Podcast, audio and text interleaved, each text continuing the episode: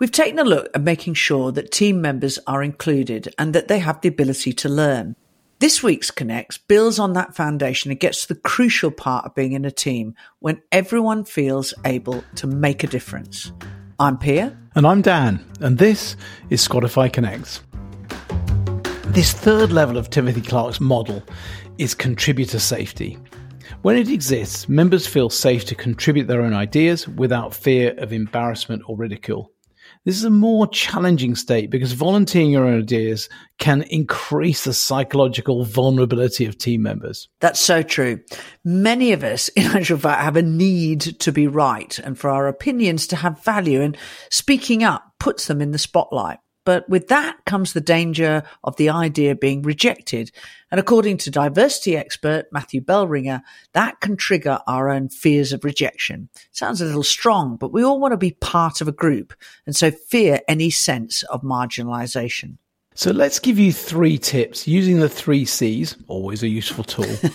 Here goes. First of all, clarity. Make sure that it is really clear that you want everyone to contribute and that while not all ideas will be taken forward, it's important that the team looks at a whole range of possibilities in order to innovate. And the second one's climate. Don't just ask for ideas. Make it really easy for everyone to contribute.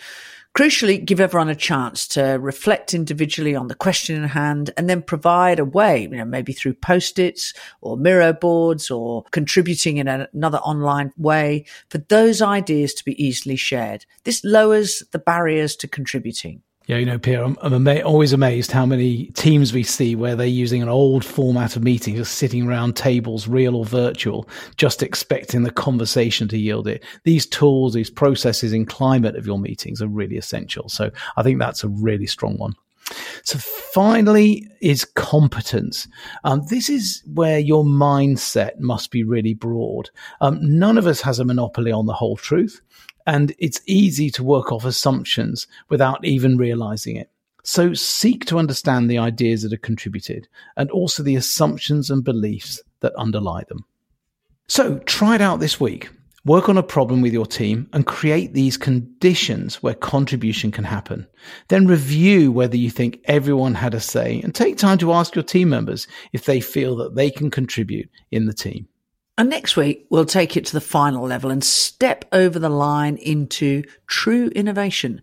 Until then, remember that it's your example that will make all the difference in the safety of your team. So really focus on including everyone and giving them the chance to learn and contribute.